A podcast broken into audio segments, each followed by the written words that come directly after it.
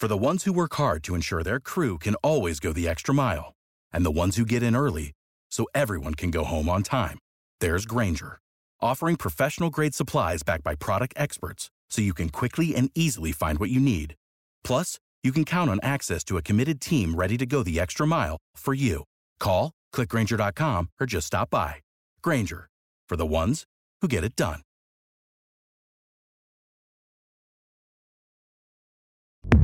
Zapo. Zábrná v podcastovách. Nevím, jestli vlastně jako je to i vhodný se ptát, ale viděl jste, protože je to váš soused, Nikola Sanelka, viděl jste ten dokument? Neviděl, teď se na to chci podívat. Někdo mi říkal, že to viděl, že to je super. Nebylo to špatný. Já jsem to viděl. No, mladý to... mi to říkal, mladý mi říkal, že na to koukal, já to neviděl. Já jsem koukal teď na Maradonu, na ten seriál. A jo, na to Mexiko. Na to Mexiko. Koukal jsem taky, strašně zajímavý, ale ne. On tam má spousta věcí, jako, který vlastně, on jak ten tým dokáže připravit. Tak já trénoval po něm, já šel, do něho vyhodili z Fujiry, já šel po něm. Jako, takže jsem se kluků ptal, jaká tohle, byl zlatý, byl famózní. Tak jo, mě milovali, no, ale nepostoupil, tak ho vyhodili. Právě v tom dokumentu, já nevím, jestli jsi to viděl ty, Dave. Ty myslíš jaký? No ten dokument Maradona na to jsem neviděl. Je to o tom, jak on trénuje v Mexiku. No, jasně. A on ten tým normálně, on jako podle mě ty tréninky moc se nedělal.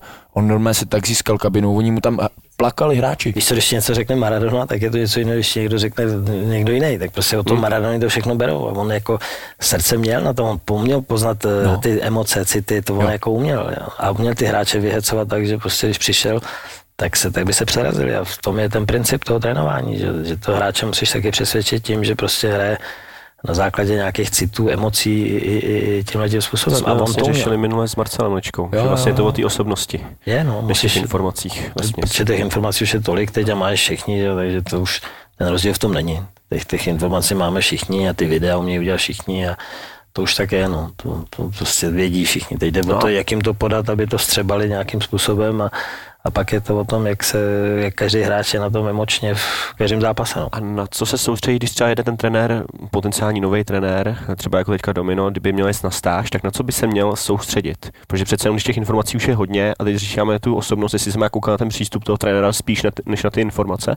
Ale tak musíš jít svojí cestou. Musíš každý, já jsem na těch stážích byl a vždycky jsem si jenom ověřil, že prostě tam moje cesta, kterou si jdu já, tak není zas tak odlišná, tam jsou nějaký maličkosti a není to zas tak úplně, to člověk si jenom utvrdí na těch stážích, že prostě to děláš dobře, To mě to jako přišlo, já když jsem byl v Arsenal, pak jsem šel do Itálie za Kontem, který se mi líbil, jak hráli, tak vidí člověk, že tam jako že by tam bylo něco výrazně, co bys nedělal na tréninku, nebo co by, je tam třeba víc videa, že u Konteho, který to měl 3x v týdnu, ale zase na druhou stranu to byl tak neoblíbený podle mě u těch hráčů kvůli tomu videu, že to přeháněl, že to stav, já vím, jak ty hráči, já sám, jak dlouho udržím koncentraci u videa, Kolik je to třeba minut zhruba, když takhle do toho skočím? Já si myslím, že 15-20 minut je až, to je ten maximum 20 minut. Takže ono 15 minut je udržet tu videa, už je tak jako pro mě, já to dělám do 15 minut. To tak, ono je to samý i třeba, když jako člověk nacvičuje podle mě třeba standardní situace. Tam musíš víc už, teď už musíš víc. Ty standardní situace rozhodujou 50% zápasu, takže tam, ale ta koncentrace hráčů je samozřejmě těžší udržet. Já si myslím, že možná je lepší je dělat častějc. Ale ne třeba v jednom tréninku dlouho, protože to je masakr. I ty kluci, protože oni u toho hodně stojí, a tak dále. Se povědá, nekoncentrujou se, zapomínají, to je přesně jasný, že to je docela těžký nacvičit, a ta míra toho, té doby, jak se to trénuje všechno, že to je s mírou a musíš vycítit, jako sám to už vycítíš, pak a vidíš, Ale je pravda, že po těch standardech udržet koncentraci a dělat jeden trénink jenom na standardky, úplně není ideální. Si pamatuju, jsem třeba, kde jsme to byli, jsme v Kataru na soustředění, nejlepším hotelu. V Kataru, jídlo úplně neskutečný, prostě všechno výběr. Nemáme trénink, po tréninku večeře a tohle. Koukám, 4 hráči se sebrali a pryč po večeři. Tak říkám, co se děje? Tak jdu se projít a koukám v McDonaldu. Nálož, úplně naložený ty talíře s tím McDonaldem. A říkám, dobrý kuci, to vám chutná, tohle, to se dá. Jo, to nám chutná, tohle. Říkám, tak jo.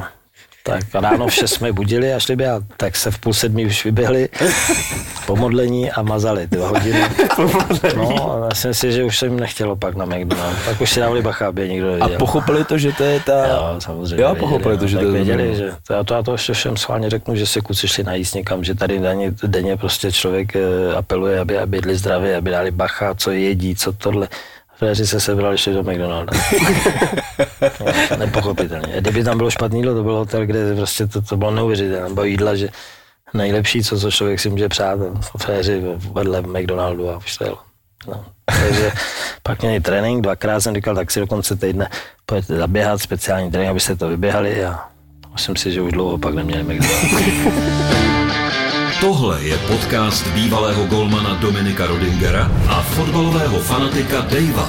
Právě jste si pustili přímo z kabiny. Tak milí posluchači podcastu Přímo z kabiny, dneska jsme si pro vás připravili perličku. Dneska jsme se vlastně dostali do prostředí, kde já jsem i vyrůstal.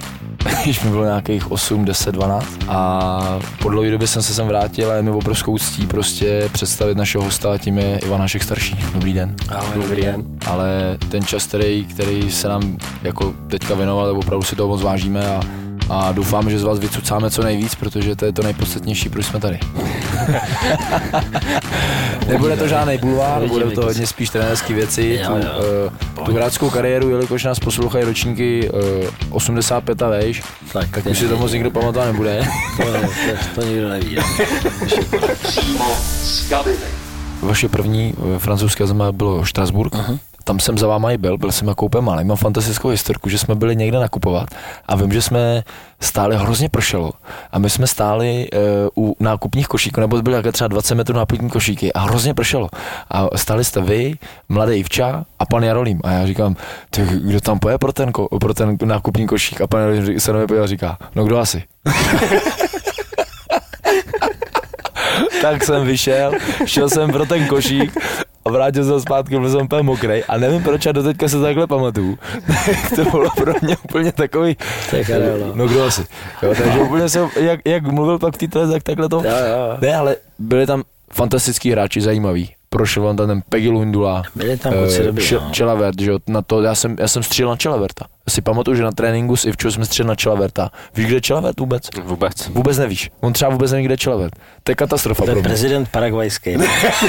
Ne, nebo kandidoval na prezidenta Paraguaje, no. Ale jako nejlepší golman skoro v Jižní Americe. No za mě 100% ne. Ten prostě dělal show pro lidi. Něco, když on kopal standardky. Kopal trestňáky, kopal penál. Jednou kopal proti Česko. Paraguay v Japonsku a trefil břevno z penalty a ten balon se odrazil až na jejich půli. A musím se chtěl jako zeptat, jak zareaguje, když není přerušení, že jo? Protože pak najednou může být rychlej kontra dopředu. No, tak to tam brádějí všichni ostatní. Mazal, no. Ten mazal. A ten se blbě běl, on měl 100 kilo, jemu se blbě běl. Ne, ale zase tak, jako tam jste musel přijít prostě takový hráči. Jo, jezdy neuvěřitelný, jako ty kluci, pak když jsem viděl, kde všichni hráli, nebo kam se dostali všude do světa, a že hráli za Paříž a Ljuboja hrál ještě za nároďák Srbska na mistrovství světa. Prostě to tak. Jo, to byl útočný Daniel, že jo? Daniel měl takovou hlavu, takový pruch na jako Apačové, to měl to tak, tak ten mi volá do teďka taky dobrý, dělá manažera, tak dobrý kluk, ale klasika Jugoš takový prostě, který byl sám na sám a který by nejradši měl ten balón vázaný v nohy a to bylo nepečeno, takže... No a jaká třeba byla práce s tím Chilavertem? Přece jenom je to jako Jihoameričan, hodně egoista, asi ne. Já co si pamatuju, on byl strašný profík. On teda, vím, že hodně hrál nohejbal, to jsme tam hráli furt. To nohejbal jsme hráli a ten byl silný, no. Ten měl tu ránu hlavou, prostě ten vůbec nesmečoval nohama. I když třeba na 20 metrů, a když jsem jako trenér říkal, potřebuji balón, tak on ne, že by mě hodil. On ho vzal, takhle si lehnul na stranu a tu levačkou mi ho poslal přímo do ruky, úplně jo, jako pohodě. Takže si ten a těsně nad zemí jako poslal vždycky. A úplně přesně, a ještě tak dělal, jako, že nic, že to je normální. Tak já maky děkoval, že to je normální.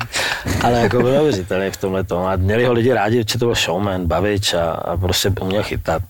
Byl dobrý, když už tam byl jako v tom věku pozdním, jako v pozdějším, ale pořád byl na mistrovství světa, odjel a byl dobrý. Byl jako, dalo se s ním pracovat, ale jako kdybych ho posadil na lavičku, tak by bylo hůř asi. No. Jo? Ve finále měl konflikt tam, když já jsem pak odešel, tak se soudil se Štrasburkem nějak ještě kvůli penězům, či pak nějak jako měl tam problém, že nehrál a tohle, takže tam byl až konflikt, jako pak to byl nějaký konflikt, ale já když jsem tam byl, tak já jsem s ním konflikt neměl, já byl v pohodě. A jak jste s ním řešil ty standardní situace? Asi se určitě do toho míchal, ne? No, tak začal chtěl kopat a tak jsem to vysvětlil, říkám, hele, ty tady to nechytneš, prostě ty Francouzi, to je frkot, to když to kopneš blbě nebo tohle, tak kopni jednu, A uvidíme, jak to bude. Máme tady hráče, který ten Lyon tam kopali ty kuci dobře, ty trestňáky, tam měl jako hráče, který... Jak to třeba reagovali ty hráči, protože kdo kope Gouman, on nemůže to kopat. A oni viděli v televizi, oni znali z televize, viděli, že má kopací techniku nejlepší, jako z nich to na tréninku už to vystřelil, tak to on jako i trénoval, to on měl dobrou tu kopací techniku, ale ten návrat zpátky měl horší, no, takže mu to vysvětlili, on si zkusil jeden, penaltu taky zkusil, a říkám, hele, no, tak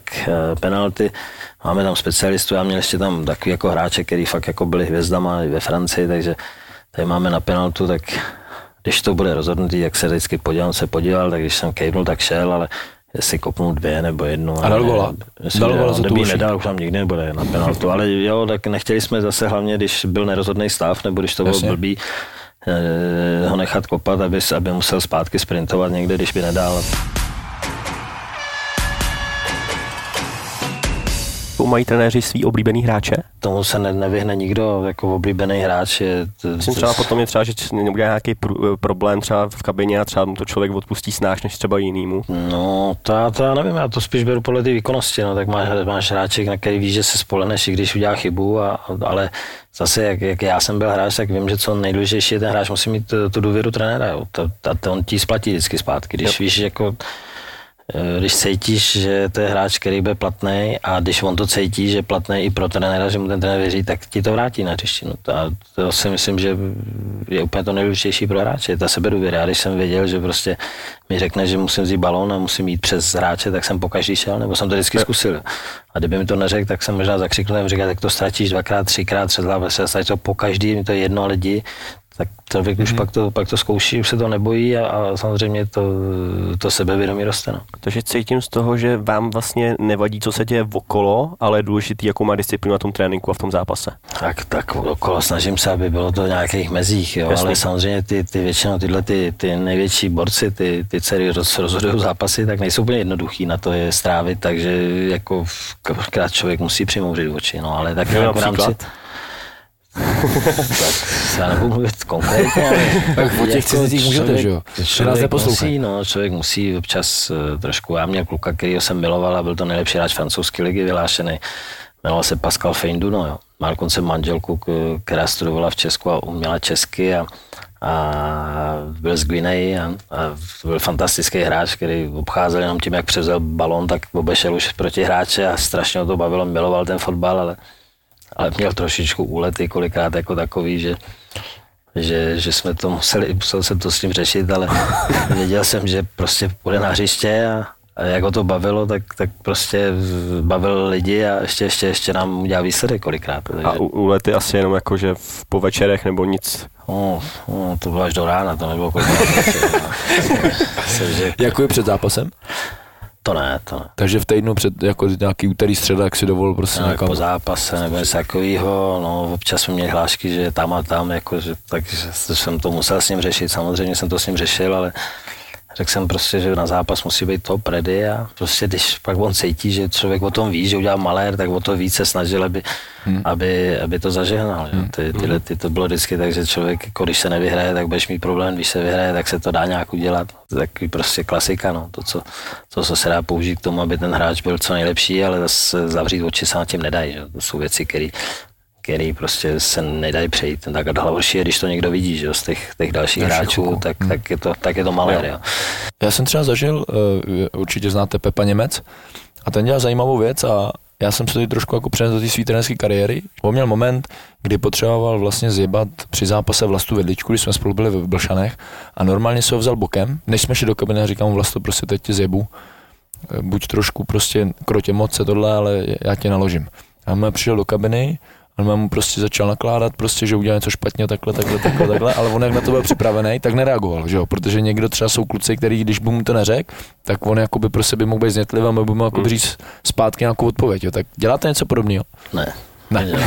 Když jdete, tak natvrdo. Jo, tak jako zase člověk musí tu psychologii cítit toho hráče, který je potřeba zjebat především a který který ho to zvedne, a zase jsou hráči, který především se nedají, jakoby, protože vím, že ho to zasáhne a bude na to citlivý. Francouzi jsou na tu kritiku především a hrozně citlivý. A na to jste přišel, když už jste ve Francii hrál, nebo když jste tam šel jako trenér? Tak člověk se to učí, ne? Jako když hraju, tak vím taky už, že to cítíš člověk tu povahu těch hráčů, že tu mentalitu, a tak jasně, že už se to jako vycítil, ale samozřejmě, že když je rozbor zápasu a člověk jim to ukazuje na videu, tak třeba ve Francii je to úplně jinak, tady v Česku, tady tomu hráči to můžu říct naprosto na to, ale ve Francii to nejde prostě to, i když to dělá chybu sebevětší, tak on si najde nějakou výmluvu, že tam někdo blbě stál nebo něco takového.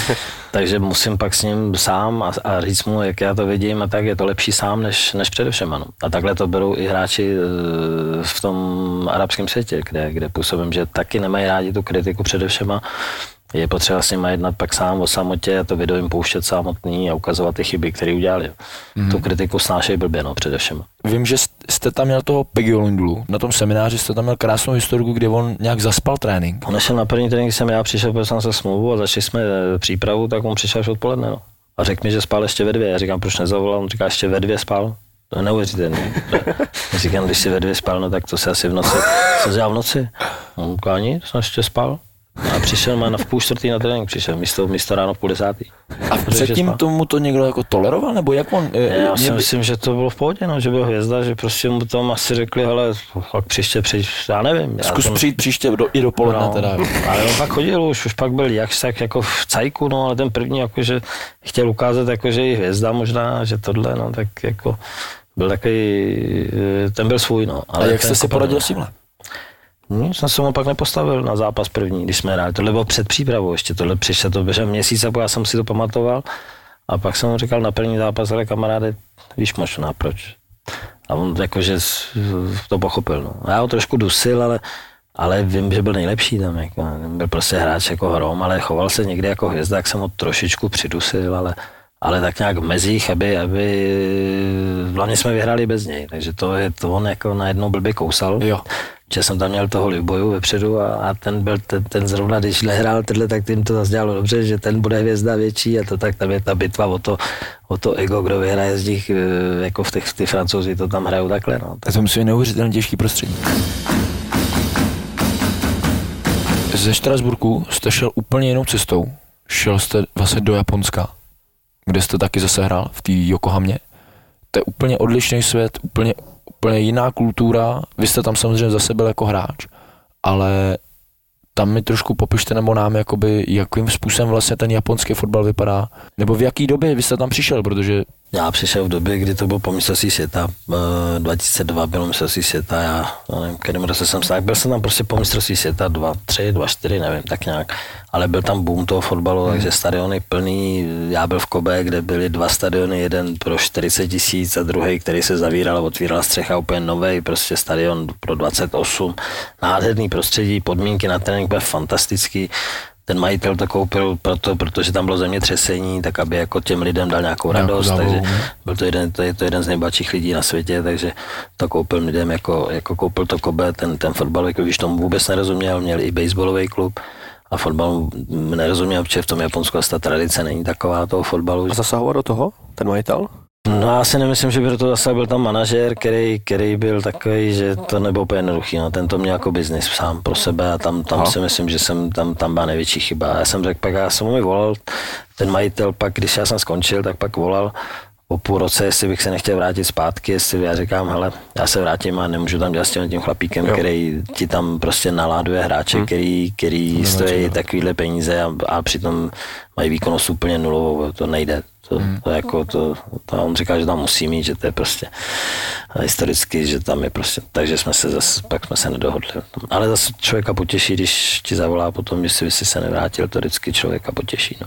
A jste spolu v kontaktu do teďka? Byl jsem v kontaktu s rodičema, ty dokonce u nás tady byli, jeho táta je bývalý ministr financí, byl, už je teda po smrti a maminka jeho občas nám napíše, teda po každý na Vánoce napíše nějaký dopis a byli tady na návštěvě dokonce a s tím tátou jeho, s tím majitelem toho, který je majitelem toho Rakutenu, který sponzoruje Barcelona, tak on je sponzoruje, on má, to je internetová firma v Asii největší a ten šlape, jako tomu to jako funguje a A táta tady byl i s mámou a táta je po smrti, ten už je to 2 roky, kdo co umřel. Ale tam jsme teda u nich, jako ty mě pořád s Pavlem Řákem nás zvali jako k ním domů a byli jsme tam, jako vždycky jsme tam s nima pokecali celý večer, takže to byli strašně příjemní lidi a vzdělaný hrozně. Ještě bych se vrátil k tomu, když jsme se bavili o tom manažerovi, tak jestli třeba není lepší, když ten trenér je zároveň i manažer, jako je to třeba v Premier League, že někdy do těch manažerských pozic zasahují víc i ty trenéři. Já si myslím, že teď postupem času většina už těch trenérů je spíš zároveň i takovými nějakýma manažerama. No. Že ten anglický model, který by úplně, že by to ten trenér netrénoval, to ne, ale je pravda, že prostě ty tréninky už teď těm trenérům většinou připravují asistenti. No. Takže záleží od té kvality těch asistentů, potom už taky ten trenér se vybírá a musí mít prostě kluky, který jsou na úrovni. No. Co se týče toho. Máte to i vy takhle? Vím, jste s panem Veselým, za kterým mám taky krásnou historku, ten mě zkoušel na zkoušce, jo? Ne, Jarda. A Luďka, já měl Luďka Klusáčka a tady toho Jardu Veselýho, který... Tyjo, ten mi dal pokouřit, jako. To je náročné. Jsem na vás myslel, jsem si říkal, tohle ne. A ještě bylo dobrý, že... No pozor, myslím, bylo dobrý, že on nám přišel vlastně jakoby vyprávět o té cestě, jak jdete s váma a tak dále. On tam byl s Alešem Majerem, který dneska na Dukle na Bčku a právě začal vyprávět. Já jsem mu trošku oponoval, říkám, já bych prostě z toho jako ofenzivního stylu neustoupil. A on mi říká, chlapečku, až budeš jednou trénovat ligu, 3x ho prohraješ, tak prostě si rozmyslíš, že si budeš znovu útočit, 4. zápas. A já říkám, ne, já bych znovu útočil. No tak samozřejmě jsem mě zapamatoval. A já jsem pak přišel na zkoušky a seděl Aleš Majer a právě pan Veselý. Aleš Majer po 5 minutách jsem si něco připravoval tohle a Aleš Majer říká, já teďka musím pryč, tady udělat nějaký rozbor, tak buďte tady spolu. A já normálně, v tu chvíli, já byl úplně spocený, já byl normálně koláček a říkal jsem si, a je to v prdeli. No a pak jsem, prostě dělal jsem tam samozřejmě nějaký chyby, ale i kvůli němu si pamatuju, že útoční kolečko, obránce, trouhelníček a normálně on, já tě vyhodím, ty vole. Já tě vyhodím, a tohle bys mi udělal náčku, a tě vyhodím a já říkám, kurva. Na fakultě je dobrý kluk a hlavně je takový, že je komunikativní furt a má taky ty metody, furt sleduje všechny ty zahraniční. Ne, na něm je vidět, že ten fotbal jako miluje. Jo, mě to taky oživí, víš co, když přijde takovýhle kluk, který prostě má všechny tréninky všech trenérů někde na videu. Mladý. No, kolem 40. Mladý kluk. Trénech Rudim teďka. No. Ne, tak třeba jestli to máte stejně, jakože vlastně vám přijdou ty asistenti. Jo, takže teď dřív ne, ale dřív jsme to připravoval většinou já, kdo kde bude stát, jenom jsme se s nimi dohodli, kdo co udělá, teď je to většinou, tak se dohodneme na náplni, ale s tím, že jsme furt třeba v zahraničí teď byli pořád spolu, jo, že jsme byli nejenom na tréninku, ale mimo trénink, takže vědí, furt se bavíme o fotbale, který hráči spolu, který by měli být do kombinací, jakým způsobem budeme hrát tohle, takže teď už se jenom domluvíme, uděláme náplň takovou a takovou, ale už to připravují oni drezy, rozdělujou hráče spolu, pozice, tak dále, takže to už většinou děláte. Máte rád jako koukat z nadhledu, nebo radši, že budete uprostřed toho hřiště? Člověk, když je z nadhledu, tak zase nemůže na ně řvát. Já nemám nejradši, když jsem mezi nima a jako ty hráče i v tom, když jsem hrál, tak jsem taky samozřejmě každému řval, co dej to tam, takže jsem tam mezi tím a snažím se u toho v té hře jako říct sám, běž dopředu, dozadu, klid, tohle, takže jako spíš... Domino, ne?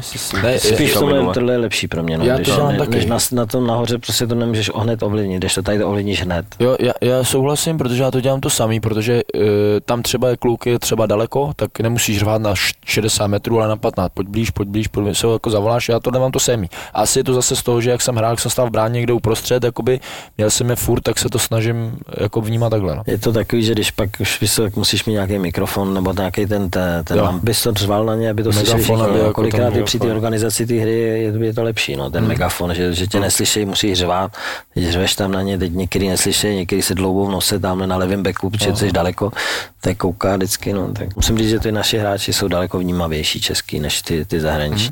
Je dobrý, že já jsem zažil i pana Klusáčka, toho jsem zažil na Xaverově a to si pamatuju ještě, že jsme jezdili na běžkách na soustředění, že to by se už dneska asi smál, jako, že ale tak jednou za čas takováhle náplň, když se ne, ale náhodě, že si to pamatuju taky, že vlastně jsem prošel jakoby trenérama, který já pana Klusáčka prostě úplně jsem si strašně oblíbil. To byl pro mě chlap, je normálně úplně a mluvím s klukama z Bohemky a vlastně to, jaký on už byl, tak teď to úplně vynes jako ještě do vyšší úrovně. No a řekni trošku do detailu, proč teďka se to je přesně ta lidskost, jako, jo?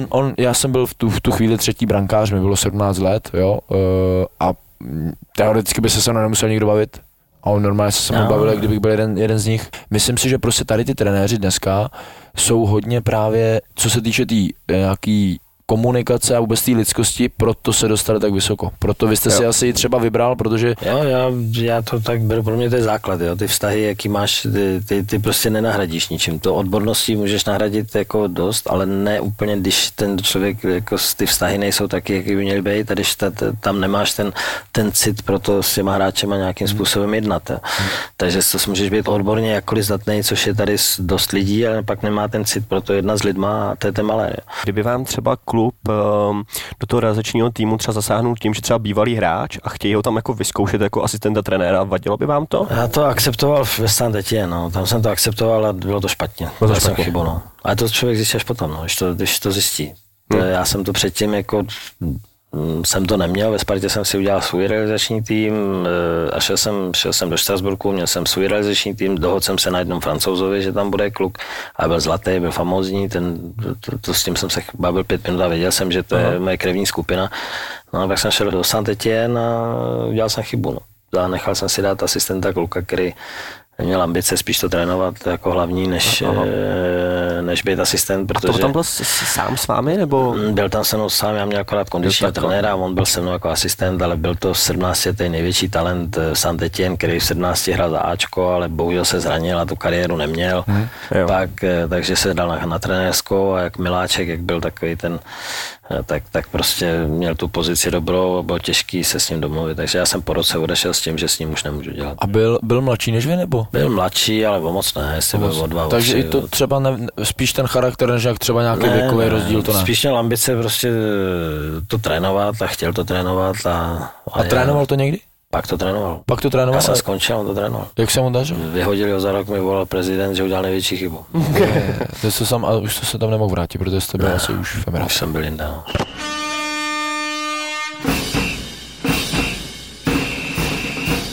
Zůstaneme v tom arabském světě, tam bychom to trošku prošli. Teďka mi napadla hned otázka, co může trenér zjistit předtím, než jde do toho nového týmu? Jo, protože vlastně jste říkal, že nový majitel a tak dále, ale co všechno může vlastně ten trenér zjistit o tom daném klubu, když tam, jo, chápu, že třeba když tam před ním trénoval někdo ze stejný, jako jo, tady v Čechách si asi třeba zavoláte, ale v té cizině to musí být strašně složitý.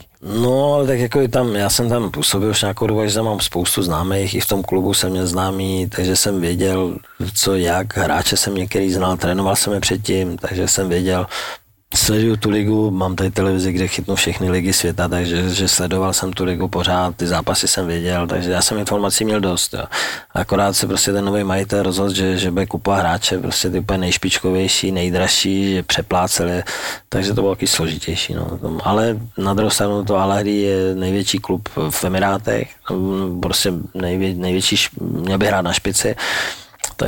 Takže o to bylo zajímavější, že to je klub, který musí vyhrát každou sobotu, nebo každý ten víkend, který tam je pátek, tak musel vyhrát, což je samozřejmě pro mě, jako když jsem byl ve Spartě, tak je to takový jako ta povinnost vyhrávat. Já mám rád, když vím, že mám kvalitu, tak vím, že prostě to do těch hráčů dostanu a že musí vyhrávat tu vítěznou mentalitu. Myslím si, že to se mi daleko líp trénuje, než když jsem pak měl slabší týmy, který vím, že budu muset třeba bránit, jít do protiútoku a tak dále, kdežto tady jsme šli prostě do toho, že prostě budeme hrát nátlakovou hru, která prostě budeme muset vyhrát, ať to jde po dobrým nebo po zlým, jo. Ať to bude prostě silou nebo technicky. No. No a jakou tam mají viděnou ty majitelé, protože v Evropě je to třeba Liga mistrů nebo Evropská liga, tak jak je to v tom arabském světě? Liga mistrů samozřejmě taky. Arabská, no. Teď se hraje zrovna, dneska se hrajou zápasy a no, bych třeba vidět, jak je ten Town, protože jsem tam měl jít a ty hrajou teďko. Já myslím, že máte vsazeno. Já nesázím, ale podívám se, jak hrajou, protože to mě zajímá. Oni byli napadáka v saudské lize a Al-Nassr se Pahantown 0-0 v poločase s Perspolisem, s nejlepším iránským týmem, no, to je dobrý docela. Když to řeknu takhle, teď je 16 týmů, tak z těch 16 podle mě chce 14 vyhrát tu ligu.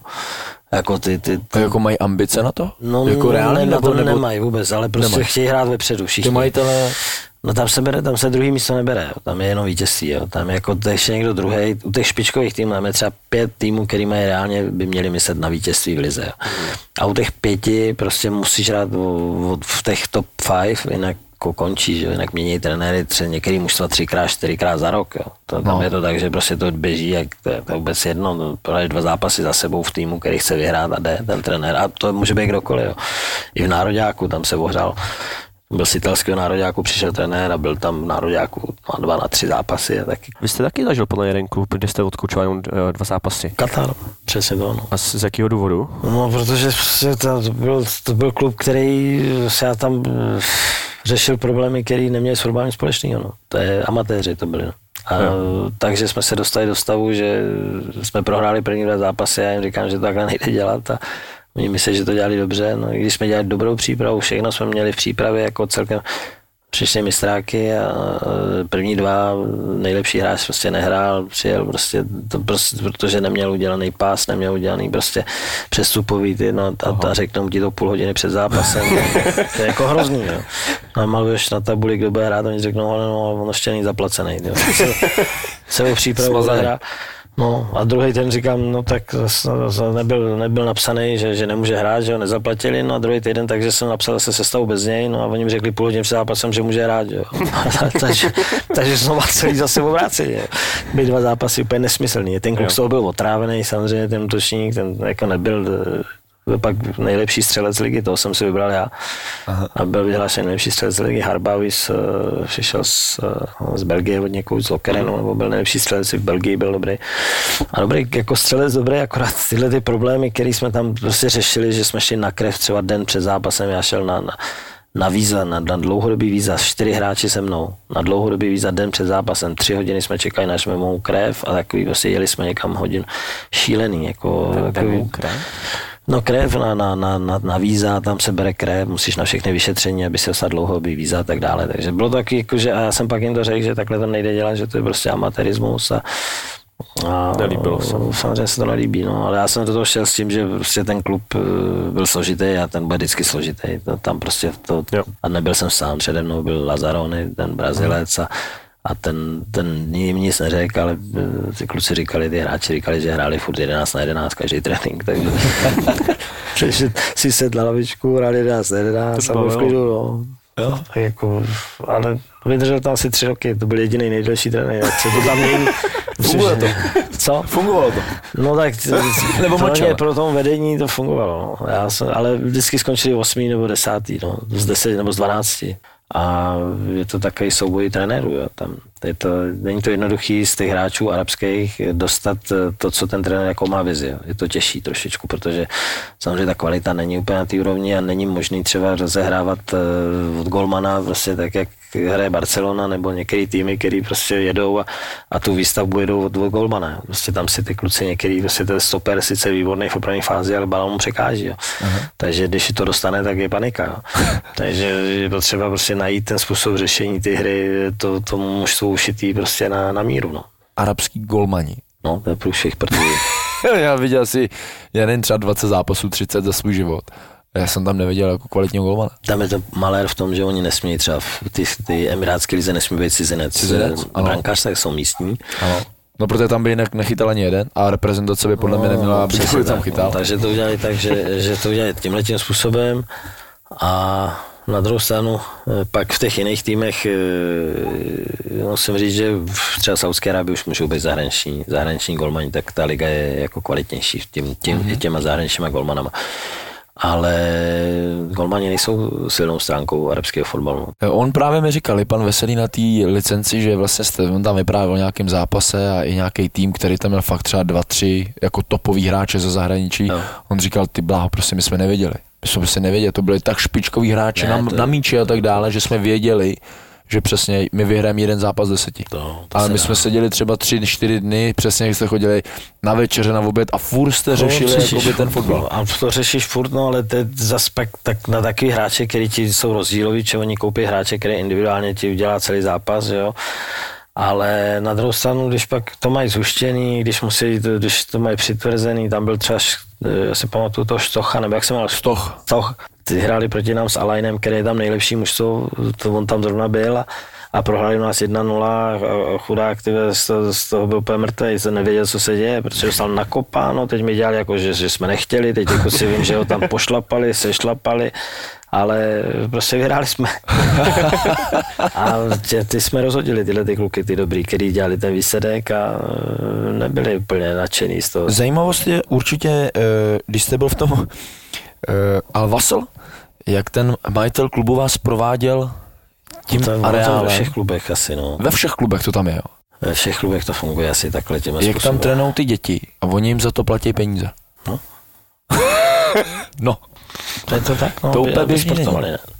No, není ta motivace, tam je takováhle, no. Tak finanční dostanou za to peníze, že to možná aplikoval i u nás, ale že tady málo lidí taky bych řekl sportuje, ne? No dobře, ale tady na to nejsou peníze. Teď už přijdeme do doby, kdy ty děti nebudou chtít chodit, protože budou prostě fakt chodit do McDonaldu a budou hrát na počítačích hry a tam už ta doba je taková. Tam ta obezita, samozřejmě to je velký problém, jo, takže... Více jak polovina lidí v České republice jsem koukal. No tady taky, no, tady to no. Nikdo neřeší, ale tam to samozřejmě řeší, že to ministerstvo zdravotnictví, bacha, tohle, tam se najednou jeden den třeba o 100% zdražejí nápoje, ty sladký, jo. Aby prostě najednou rozhodne ministerstvo zdravotnictví, zdražíme o 100%, 200%, aby ty děti nepily ty koly a fanty a takovýhle. Uh-huh. Protože to je prostě špatně. No. Ta obezita tam samozřejmě řádí a tak jsou šťastní za to, že ty děti sportujou. Takže pro ně ty šejkové, chtějí, aby byly ta generace zdravá, no, tak se snaží vytvářet podmínky, aby mohli sportovat a aby chodili, tak je motivujou nějakým způsobem. A tam je v hráčském světě jsou peníze jedna až na prvním místě. No, pak už je to koliká peníze, anebo když jim dám volno, jo, těm profíkům. Ty zase chtějí volno být s rodinou, že si užijou, odjet, takže tam je motivace, zase když jim dám den navíc volna, když řeknu, ale kluci, když vyhrajete, už to věděli, že když vyhrajou, že můžou mít ty 2 dny volno, jo, když to bude mít parametry nějaký ten zápas, aha, že po zápase můžou dostat ty 2 dny. A uplatnili by se ty hráči v České lize? Nebo obecně třeba v Evropě? Tam si myslím, že ty Arabové prostě mají jiný myšlení, jako určitě. A třeba kvalitu, když to nevezmeme tím myšlení. Kvalitu určitě, ale nezpřizpůsobuje se tomu prostředí, je to složité. Tak máme toho Jusufa, toho Hilála, toho vy znáte nebo? Znal jsem ho z toho Bahrajnu, jsem ho sledoval, jaký je, no, tak nebyl to hráč, který by tam byl úplně špičkový, jako on to není hráč, který by tam zářil, jo, a přesto se tady v naší lize, jak se prosadil až do Slávy, jo, a to, tam jsou lepší hráči, to musím říct, jak v Bahrajnu, tak prostě v těch Emirátech, především v Saúdské Arábii, kde v Iránu jsou prostě špičkoví hráči, to jsou země, která má 80 milionů obyvatel a tam se dají jako najít opravdu jako velmi dobře, ale zase ta změna prostředí, že člověk dostane do jiného prostředí, tak ta adaptace pro ně je těžší. My jsme se o tomhle bavili s Jirkou Jarošíkem a bavili jsme se vlastně, jak to dělají v Chelsea, viď? Že jsme se bavili, že San Mourinho říkal, že je normálně i začal dělat jakoby snídaně, ne typicky anglický, ale že mu tam přišli právě hráči tmavý pleti a tak dále, tak jim dával vlastně to, co by měli jíst doma. Není to cesta? Víš, tak to každý, to je jasný, že když ten hráč by si měl říct, na co je zvyklý, aby podával ty nejlepší výkony, co by si přál k snídani, no. Tak ty hráči by si to měli říct, jo. Když si všim dáš společnou snídani, tak ještě někdo zvyklý snídat sladkou snídani, tak prostě ať si snídá sladkou snídani a nenutit je do něčeho, měl by to mít na výběr, aby si každý jako přišel na svý. Jo. Jasně, co třeba snídá Japonci? Tam je to horší, no, tam je to rýži, jako dělat rýži a polívku ráno, asi každý se nebude chtít, jo. To je úplně co jiného, to je úplně odskočený. No. Ty Japonci jsou zvyklí právě na tu japonskou snídani a ta je odskočená úplně ode všech, no. Ta je jiná. Takže pro ně jim to trvalo dlouho, než se prosadili v Evropě a teď už jich je taky dost jako po světě, no. Takže už se jako přizpůsobují. Ta nová generace už je před 20 lety to bylo daleko těžší než teď. Uh-huh. Tak bylo pár ve světě a teď už jich je hodně ve světě. Já jsem dostal od jednoho agenta známýho, tak právě ke mně do týmu 2 Korejce, jestli bych neskusil v zimě. Tak na tom pracovat asi budeme, ale právě mě zajímá tady to, jakým způsobem třeba těm klukům trošku pomoct. Teď už se adaptují rychlejš, no. I Korejci, Japonci, ale mají ohromnou jako morálku pracovní, jo. Tam je výhoda, že oni budou pracovat až moc někdy, že člověk musí brzdit, jo. Hmm. Což je strašná výhoda pro trenéra, protože oni, člověk nemusí na ně řvát, stačí říct a oni toho udělají víc, než je potřeba. Hmm. Chybí jim kreativita trošičku, ale ty Korejci už jsou silní, hlavně na, jako dynamicky a na míči se špatně oddělují od míče, jo, protože jsou silní na míči. Dneska jsem čet krásný, nebo včera jsem čet krásný, teď nevím, kdo to říká, jaký trenér v Německu, že o dost lehčí trénovat vlastně mladý hráče, než ty starý. No. Je to lehčí, no. Že vlastně ten kluk prostě má před sebou 10, 12 let třeba té kariéry, nebo třeba 8, ale furt někam chce jakoby let, že ten starý hráč už prostě, že fakt jako... to je jednodušší, no, hlavně na kázeň, na tu disciplínu, na tu herní disciplínu, to je prostě lehčí. To jsou ty mladí, jsou jak vojáci, že? Že ty starší už kolikrát uletějí v té disciplíně, jako ne, jako myslím životní, ale v té herní. Ono podle mě je hrozně těžký. To je taky zajímavé, to bych se taky mohl zeptat. Jakoby, který hráči, nebo takhle, jestli si ty starý hráče taky vybíráte podle toho charakteru, a jestli jaký hráči starý třeba v té cizině jste zažil vy jakoby ty nejlepší, protože já vlastně vím o tom 52letém tomu Japonci, jak on jako fungoval, nebo jestli ten tým ho bral tak... Ne, to je prostě, to, kolikrát k tomu přijdeš a nemůžeš si nic dělat. Máš ho tam, tak si musíš být. A tě pobaví, samozřejmě já říkám při každém přestupu, že třeba teď v tom arabském světě ten zahraniční hráč je nejdůležitější charakter toho hráče. Mm-hmm. To je strašně důležitý, a nebo pro mě nejdůležitější, protože když tam přijde hvězda, která bude hrát sám na sám, tak prostě... Je v tom vašem týmu třeba nějaký scout, který tohle zjišťuje dopředu? No, v těch arabských zemích právě moc scoutů není. Tam to rozhoduje ve finále šejk, nebo prostě někdo, nějaký manažer, který tam je, ale... My jsme měli podcast s Jirkou Skákem a ten, když přestupoval do Brightonu, normálně říkal, že ho kontrolovali vlastně, a on o tom vůbec nevěděl. Že hrál v Brně, myslím, nebo a normálně ho kontrolovali, kam jede po zápase. A to jo, když ty kupují hráče za dost peněz, tak ho tady nechají týden agenti sledovat. A neuvěřitelné. No a to už bylo, já si pamatuju, když Petr Čech, když já jsem řekl, že by měli do Arsenálu, tak Arsen poslal jsem toho vyhledavače, byl tady týden, já jsem s ním pak mluvil, mě to Arsen říkal, tak jsem pak vlastně 5 let na to jsem s ním mluvil. A říkám, ty proč jste nevzali toho Čecha, když jste tady byli, jako prostě nekoupili. A on říká, hele, já jsem tady byl týden, já jsem si prostě myslel, že to není na anglickou ligu, na Premier League. Udělal jsem chybu, pak mi říkal, udělali jsme asi chybu, protože to bylo, ale já jsem si nebyl přesvědčený v tu chvíli, když jsem tady ten týden byl, ten kluk výborný, říkal, nebyl problém s ním, tak jako všechno splňoval, akorát ta výkonnost, jsem se bál, že by ještě na anglickou ligu nebyl na Premier. On byl mladý, pak šel do Ren, že se v tom Ren taky ještě zase daleko zlepšil, ale v tu chvíli on o tom přesvědčený, byl to nejlepší prostě vyhledavač. Tak je to lidský faktor, on se může splést, ale třeba za mě jako Decha, který přestoupil do Manchesteru, tak v tu chvíli taky absolutně neměl na Premier League a oni ho podrželi a pak jim to svým způsobem dostat vraceli. No, u brankáře to je ještě specifický, jako specifičtější. Jo. Tak tenhle ten vyhledavač nebo manažer vlastně byl pak v Tottenhamu a byl teď v Toulouse jako, a byl i v Saint-Étienne, takže to byla jako velká persona, který prostě těch hráčů vybral na světě jako hodně dobrých. Jo. A tady se taky se stane, se splete, prostě v tu chvíli nebyl přesvědčený, že by byl připravený, tak ho nevzal. Byl tady týden v Česku, chodil na tréninky, sledoval. A je to dostatek ten týden? Jo, tak je to lepší, než ho koupíš většinou z DVDčka. V tom arabském světě ti dá někdo pošle DVDčko, v něj koupíš z DVDčka, což je horší. Že? Jak je těžký sehnat hráče z Evropy do toho arabského světa, protože takhle, když já bych nad tím přemýšlel jako bývalý hráč, tak já tam jdu za prachama, protože o tom světě nic nevím, tak tam jdu za prachama. Mají to ty hráči takhle? No tak ne, jak Dubaj jdou za tím, že prostě jsou v Dubaji, jsou v luxusu a ještě vydělají peníze a tam je spousta hráčů, si myslí, že to zvládne. Jo. Mm-hmm. Já vzal kluka, který dal 20 gólů ve francouzské lize z Gengampu Mandana a tam dal 3 góly za sezonu. Vlastně a přitom si myslel, že to bude vlastně procházka růžovým sadem, že to zvládne. A přitom se snažil, trénoval, makal, ale vůbec mu to nesedlo a nebyl to nějaký, že by, ale taky to asi podcenil v hlavě trošku, myslel si, že tam nešlo, prostě nechyce a přitom ve francouzský zá 20 gólů. Tak jako bylo to zklamání, ale stane se, to se může stát, no. To tak je, někomu to sedne, někomu ne, no.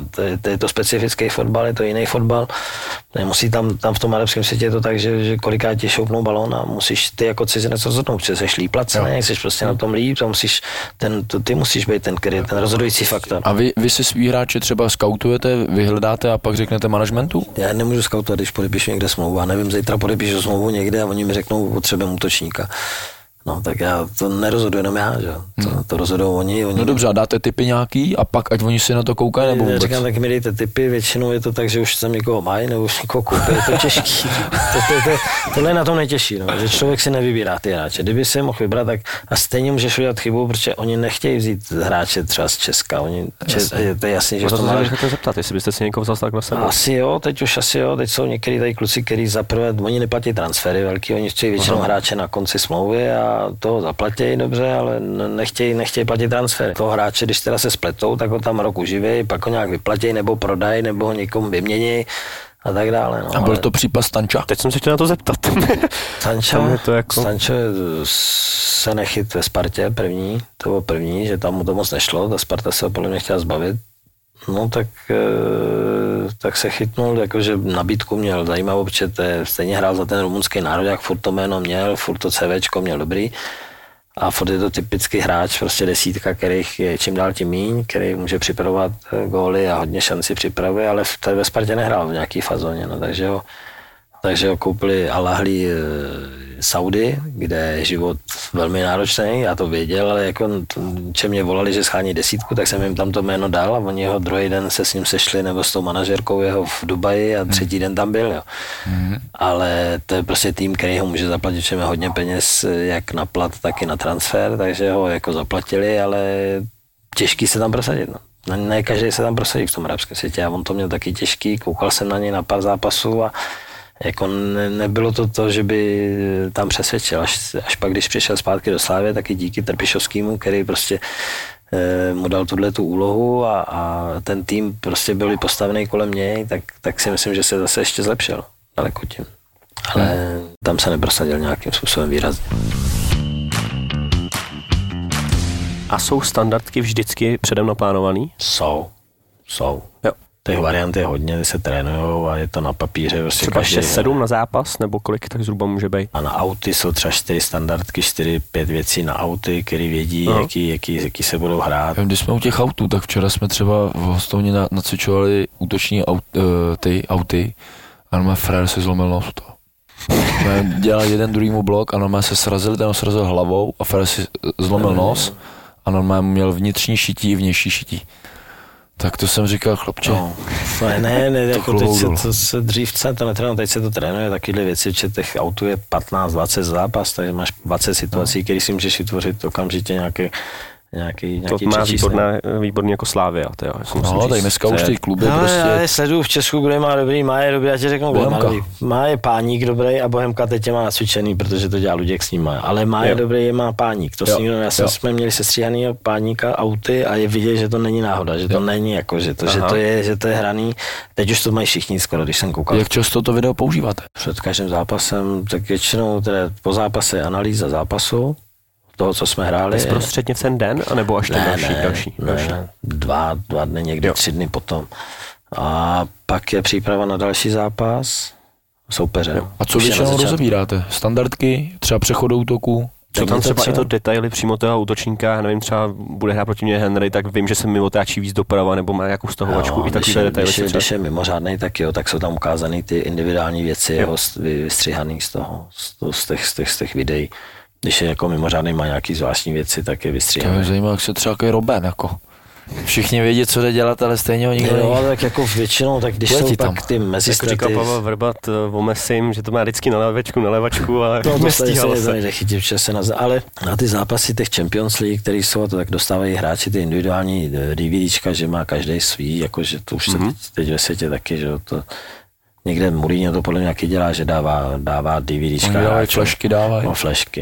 To jsme měli na repre, to si pamatuju, jsme měli na repre, jsme s Ukrajinou, dostali jsme od pana Lavičky, jsme dostali flešky. Teď už je to tak, že se to takhle na tyhle, když je na to dost času, ale když pak jdeš středa sobota, tak to nesíháš.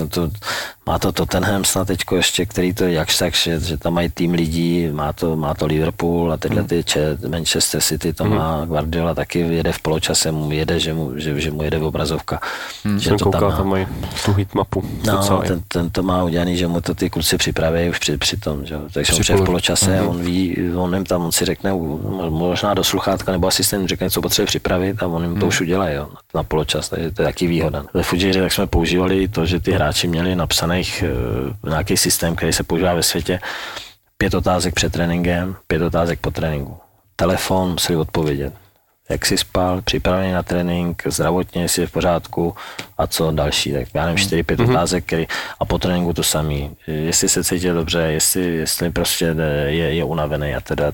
Takže ty hráči měli 3-4 otázky před a 4-3-4. Já jsem to měl obrovskou obrazovku a tam měli hodnotit tu svůj jakoby stav fyzický, na kolik procent se cítí. Tak dále. Porovnávali to třeba s objektivníma datama? No tak ti hráči si to každý sám, že každý sám na telefonu odpálil, jak je. To jo, že on si to vyhodnotí, jak se cítí tam, ale pak jestli třeba dostanete i ty data objektivní a třeba se to dá i porovnat, jak se třeba cítí a jak to jako... ale ty seš hodinu před tréninkem, museli dřív jak hodinu a půl před tréninkem odpovědět na ty otázky. Takže já jsem měl tabuli, že jsem dělal trénink hodinu před zápasem, tak jsme měli obrovskou obrazovku a tam ty hráči vyjížděli prostě ty odpovědi. Takže jsem měl u někého, tam si věděl, tak když byl v červeném, tak jsme si museli promluvit, nebo když nějaký problém a už si věděl, kdo nepřijde, jestli zdravotně může, nemůže. Jo. Je to prostě pomoc pro trenéra jako hromno, že pak někdy se stávalo, že jsem přišel na trénink a ten trenér mi říká, já nevím, já dneska jsem unavený. Ti to řekne, když už máš připravený trénink, takhle si mohl jít vytáhnout kluka z Bčka, aby vás byl počet, jaký potřebuješ a tak dále. Ale používají to hodně mužstev teď v Evropě. Mají to i hráči, že pak v tom mají svý zápasy a vlastně na tom telefonu a veškeré informace o své činnosti. Jak vy pracujete s GPS-kama? Používáte to, nepoužíváte? Do jaký míry vás to dokáže třeba i ovlivnit? Když je to online, tak člověk ví, jo, takže ale to vycítíš, za který hráč šlepe, ale pak ti kolikrát po tréninku zjistíš, kdo kolik naběhal a to já jsem si to, když byli k dispozici, tak jsme měli skoro každý trénink, jsme používali GPSky a po zápase po ten kondiční trenér ti řekl pak nějakou výslednou cifru, kde je problém, kde není. A jaký jsou výsledky. Jo. Doběhávali to třeba potom ty hráči, když někdo měl míň? Ne, ale když byl nějaký problém, tak samozřejmě pak, když třeba nehrál, tak mu říkám, ale... Takže člověk má náboj jako na to, proč nehraje. Jo. Když potřebuješ nějakého hráče, tak mu řeknu, ale podívej si ty takhle na tréninku a tohle, tak asi teďko to nepůjde, když se ti nechce oběhat nebo tohle, tak musíš si odpočinout nebo musíš trošku přidat. Jo. Tak takový náboj pro trenéra, aby věděl, jak s těma hráčema pak pracovat, když někdo málo běhá na tréninku a tak. Ale samozřejmě někdy ta největší hvězda, která ti rozhodne zápas, tak taky neběhá. Takže není dobrý jim to ukazovat těm hráčům, ale pro sebe se to dá použít. No. Takže ty GPSky jako jsou v tomhle tomu pomocný hodně. To není o tom, kolik uběhá kilometrů, ale ty tepové hodnoty, v jakých při jaký práci na tréninku, tak jsou dobrý. Či někdy potřebuješ aerobní, někdy anaerobní trénink, tak přesně víš, jako co dělat a v jakým se držet. Tam to bylo dobrý třeba v Kotaru, že jsme jim to měli online, že ten kluk, který ho platila federace, tak seděl prostě při tréninku s laptopem a říkal, bacha, tady ten je tam moc, ten je tamhle, tak to bylo celé dobrý. No. To nám pomáhalo. Která vám ta doba byla bližší? Ta ve Spartě, když jste prakticky tohle asi nebylo? Nebo teďka ta doba, která je? No, ve Spartě to nebylo, tam jsme si... Kluci, dejte stopky a... 15 seřit. 10 teřin krát 4, tak jsme to tam házeli vždycky od voka, někdo to ani nechyt. Ne, je to jiný, no, je to lepší, no, tak je to prostě taková informace, která se vždycky hodí. Čím já jsem říkal, že statistiky prostě nelžou. Já jsem se vždycky zabýval statistikama hodně a když někdo přihraje 20krát v 5 zápasech, 30krát jednomu hráči, tak je jasný, že ta osa těch přihrávek zas půjde tam, že potřeba to třeba přerušit, tuhle tu spolupráci. Na jaký statistiky koukáte nejvíc? Ve Francii jsem byl, tak jsem to hodně studoval, no, tady v tom arabském světě trošku míň pak, jo. Protože to už kolikrát víš, že ty hráče musíš připravit spíš mentálně než takticky. Tam je důležitý, že do toho půjdou prostě hlava nehlava. To nejsou schopní do toho zápasu jít tak, že prostě proti těm nejlepším týmům to jsou schopní na hranu úplně jako sebezničení. To je prostě, to jdou do těch soubojů tak, že prostě to na to se spíš člověk musí připravit, než na to, když mu řekneš, kolikrát musí přerušit tamhle tu spolupráci těchto dvou, nebo stát tady v tom prostoru, aby se nedalo předat tomu. No, ale jako, jo, ty statistiky prostě jsou důležitý, jako kolik dá gólů ze všeho, jako víš, jak padají góly všechny, těch statistik je hrozně moc a když to vidíš, pak ten štos těch papírů, kolik ten Instat nebo ty ostatní společnosti toho vytvoří, tak to ani nepřečteš, jo, když pak se jde středa sobota. To se nedá tím pročítat, jo. Takže to většinou pak už jsem dával kondičním trenérovi a říkám, vytáhni mi z toho něco, jenom jsem se podíval na ty své věci, které jsem si chtěl vybrat já, nebo co mě zajímalo, jak jsem to prolít, ale pak ještě ať z toho vytáhne něco von, co je zajímavého. Takže jsme spíš ta spolupráce s těma kondičníma trenérama je strašně důležitá. A víte o někom, kdo třeba by takhle to chtěl dělat? Někdo? Já myslím, že Venca Kadlec někde mluvil, že skončil. Vencu jsem lákal, jako když jsem ho chtěl k sobě, aby začal, a myslím si, že Venca je línek. No, on asi dělá pasky, ne? Tak. On dělá pana pasky, dělá si spíš jako kondičního trenéra v tom, a právě že jako já jsem si myslel, že on by jako potom mohl skočit, že by ho to mohlo zajímat, ale myslím si, že takový komfort. Možná nechce začátku, víš? Já si myslím, že bych chtěl skočit někde úplně na tom rovnou, jako na tom nejvyšší úroveň, jo? Že bych chtěl třeba dělat kondičního trenéra individuálního, třeba Spartě nebo tak, jo? Že se mu nechce začínat někde, ale měl by si to vyzkoušet někde, no. To pak ono to je skočit, to nevíš, jak to. A tak ono hlavně je pak i rozdíl s těma klukama taky, přece jenom když s nima hrajete, víte, jak to je, a jo, jako ale ono... Já si myslím, že hlavně by měl mít to vzdělání, jo.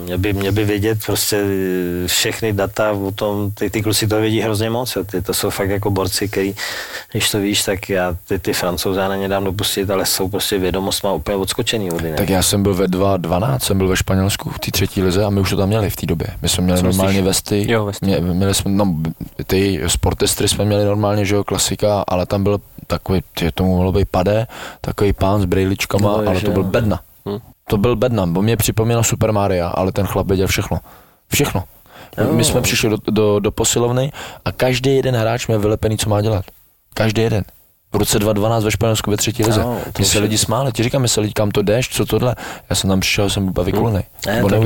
Takhle to funguje, to zase ty trenéři, hlavně není sám, že ten konečný má většinou ještě někoho kruce, který ty GPSky mu dělá zase ještě jemu, aby, protože to nad tím strávíš hodně času.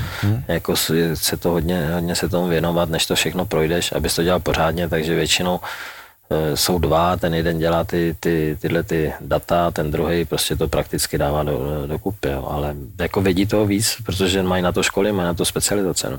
Tak já si myslím, že ve vaší trenérské kariéře, nebo teďka, kolik se třeba bez toho angažmá, tak vám musí volat spousta agentů a spousta lidí. No, to právě tak je, že těch spousta lidí volá, než by se to dotáhlo ke smlouvě, tak se nikdy se neshodneme na něčem, třeba prostě ti řeknou, půjdeš sám, bez realizačního týmu, nebo prostě... To je pro vás takový první a nejdůležitější věc, svůj realizák. Bez toho už byste nikam nešel. Potřebuji minimálně dva lidi. Pan Veselý, pan Klusáček, rozumím. No jako to teď nemám Klusáčka, to jsem to, ale potřebuji aspoň toho Veselýho a kondičního trenéra, protože ty jsou důležitý, to mám Francouze. Takže ten tam, chodí furt s váma. Mám dva kluky, kteří jsou jako top ve Francii, takže ty jsou... A ty jsou dneska bez angažmá?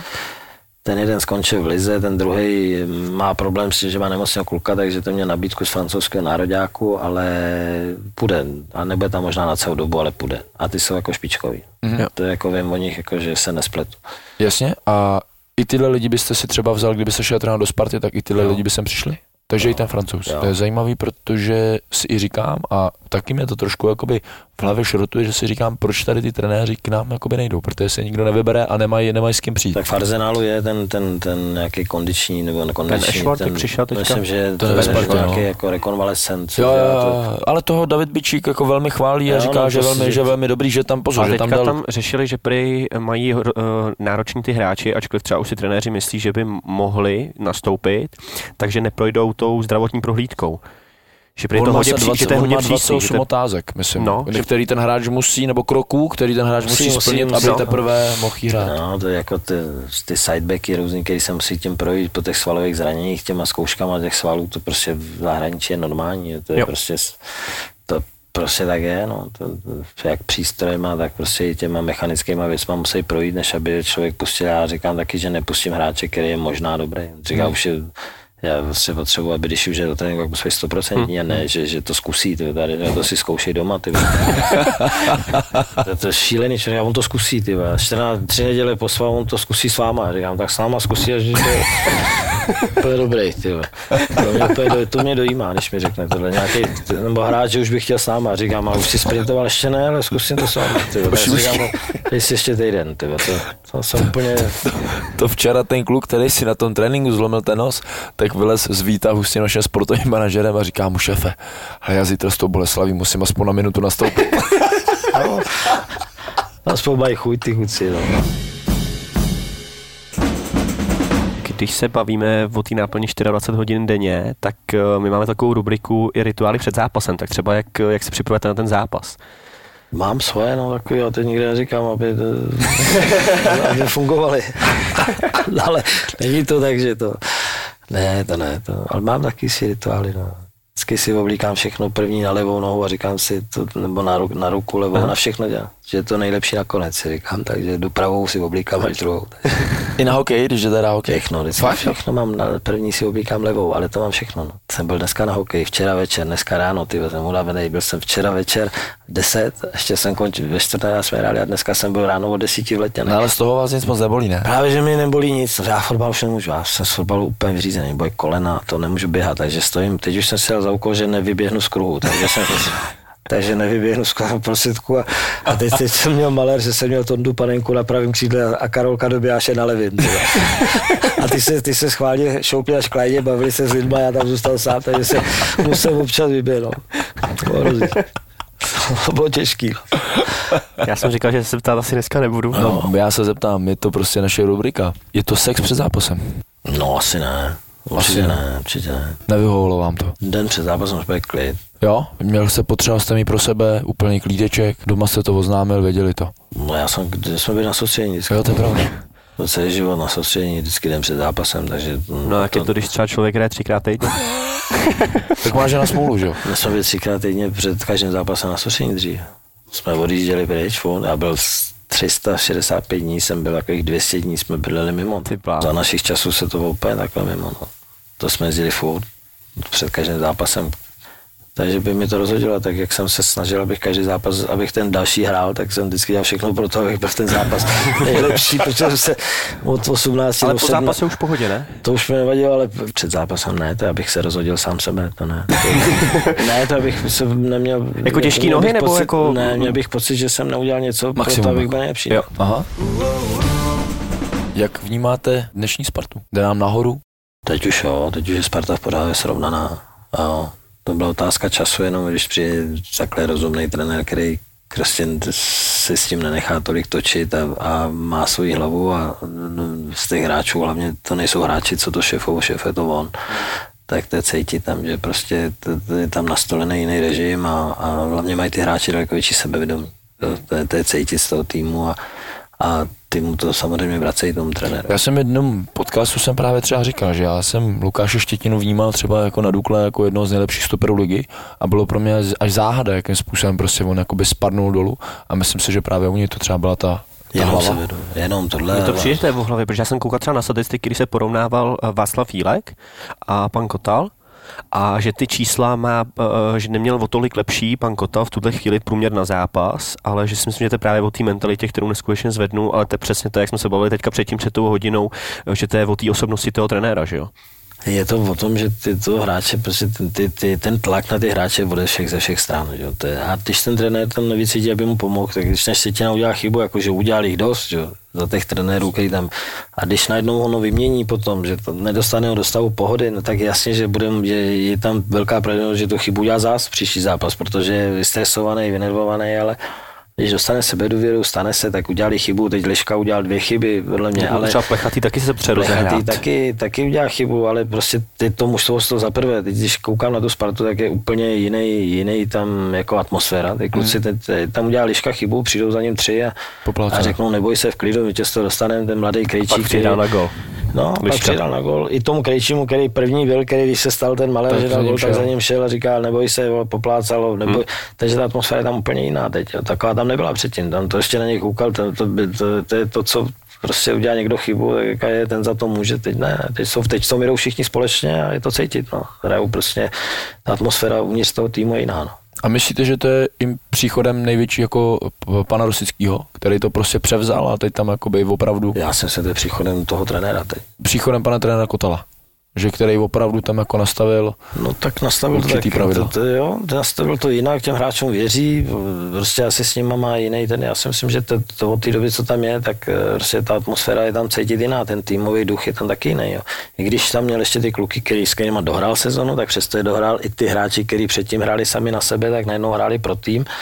A je to cítit prostě ta dobrá práce toho trenéra, který věděl, jak to uchopit v tu chvíli, když tam přišel. Vy jste to zažil, jaký to je být trenér Sparty? jaký to je, jako je to prostě, já se taky, tak jak jsem byl malej, tak třeba mě to hrozně jako mrzí, že vlastně jakoby jsem vás třeba nechytil v pozdějším věku, protože bych z vás sál milion informací, ale jak jsem byl malej, tak vůbec jsem v tu chvíli jako nevěděl, tak já si nevybavuju, když jste třeba hrál sportem a druhý den já jsem třeba tady byl, tak já nevím, jestli jste byl dobrou nálu, špatnou, ale jestli jste třeba nosil domů.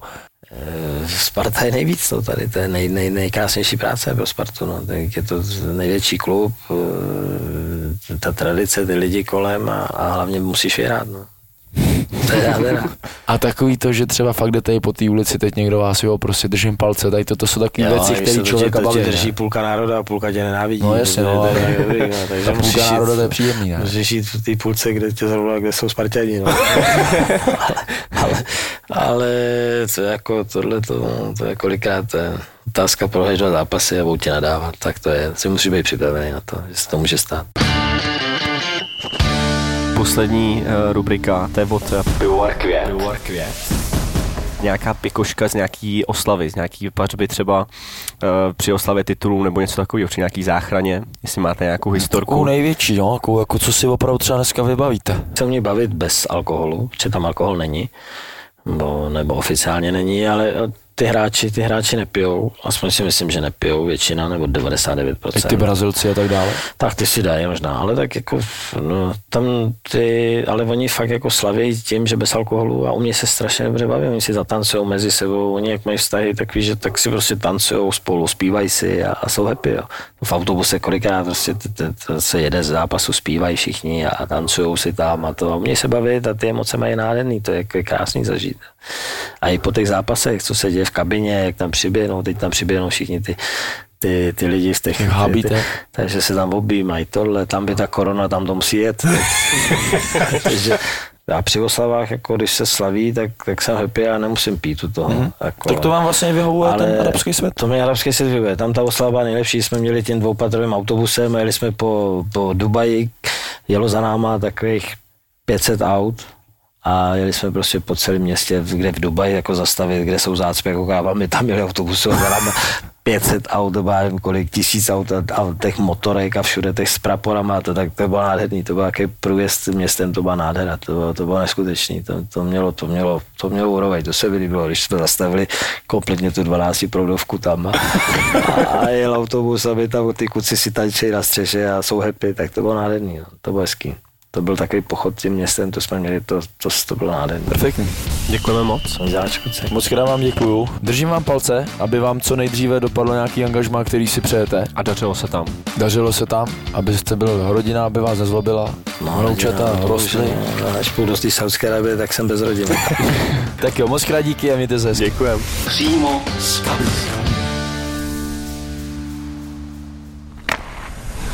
Sú mužstvá, ktoré sú im na smiech. Toronto. Sú hráči, ktorých nemajú v láske. Když si pochválil Ovečkina, musím pochváliť i pastu? Nechválil som Ovečkina. Ale áno. Nehanebný hokejový bastard. 3 golmani, že jo? A jeden je v teplákach sedí niekde na tribúne. Rangers by sa to nemohlo stať. No. Lebo by zavolal Lundqvistovi na tribúnu, že prídole. Podcast bez lásky k blížnemu. Či očakávaš v tomto podcaste, že sa ťa stále budeme pýtať? Pavel, čo si tak myslíš o aktuálnej forme Filadelfie?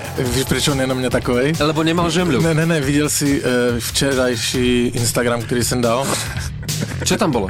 Připomeň mi. No, dal jsem, že Borec si vytetoval roky, kdy Vancouver Canucks získal Stanley Cup. To je proto. Ne, to bude ťažké. Podcast bez komentátorského kliše. On nemôže ísť do štvrtého útoku, to už spravili túto chybu v LA. Kováčuk nemôže hrať vo štvrtom útoku trikrát za tretinu. A prečo by si rozbíjal tretí útok, ktorý hrá momentálne fantastický Pánik, Eller, Hageli? Tam jedine na výmenu je Pánik. Ale ten útok funguje. Pánik hrá veľmi fajn. No ale bavme sa o tom, či Kováčuk reálne môže toho Pánika v tom treťom útoku nahradiť. Samozrejme, že nie. Podcast s Matušicom, Fenčákom a Tvarčikom. Všetky oči smeřujú na mne. Už ješ tu minútu ticha, že? Another fucking Czech. Nehanebný hokejový bastardi. Vypočuj si ďalší podcast z produkcie ZAPO. ZAPO. Zábava v podcastovách. Without the ones like you, who work tirelessly to keep things running, everything would suddenly stop. Hospitals, factories, schools, and power plants, they all depend on you. No matter the weather, emergency, or time of day, you're the ones who get it done. At Grainger, we're here for you with professional-grade industrial supplies. Count on real-time product availability and fast delivery. Call, clickgrainger.com or just stop by. Grainger, for the ones who get it done. When you need mealtime inspiration, it's worth shopping Kroger, where you'll find over 30,000 mouth-watering choices that excite your inner foodie. And no matter what tasty choice you make, you'll enjoy our everyday low prices, plus extra ways to save, like digital coupons worth over $600 each week. You can also save up to $1 off per gallon at the pump with fuel points. More savings and more inspiring flavors make shopping Kroger worth it every time. Kroger, fresh for everyone. Fuel restrictions apply.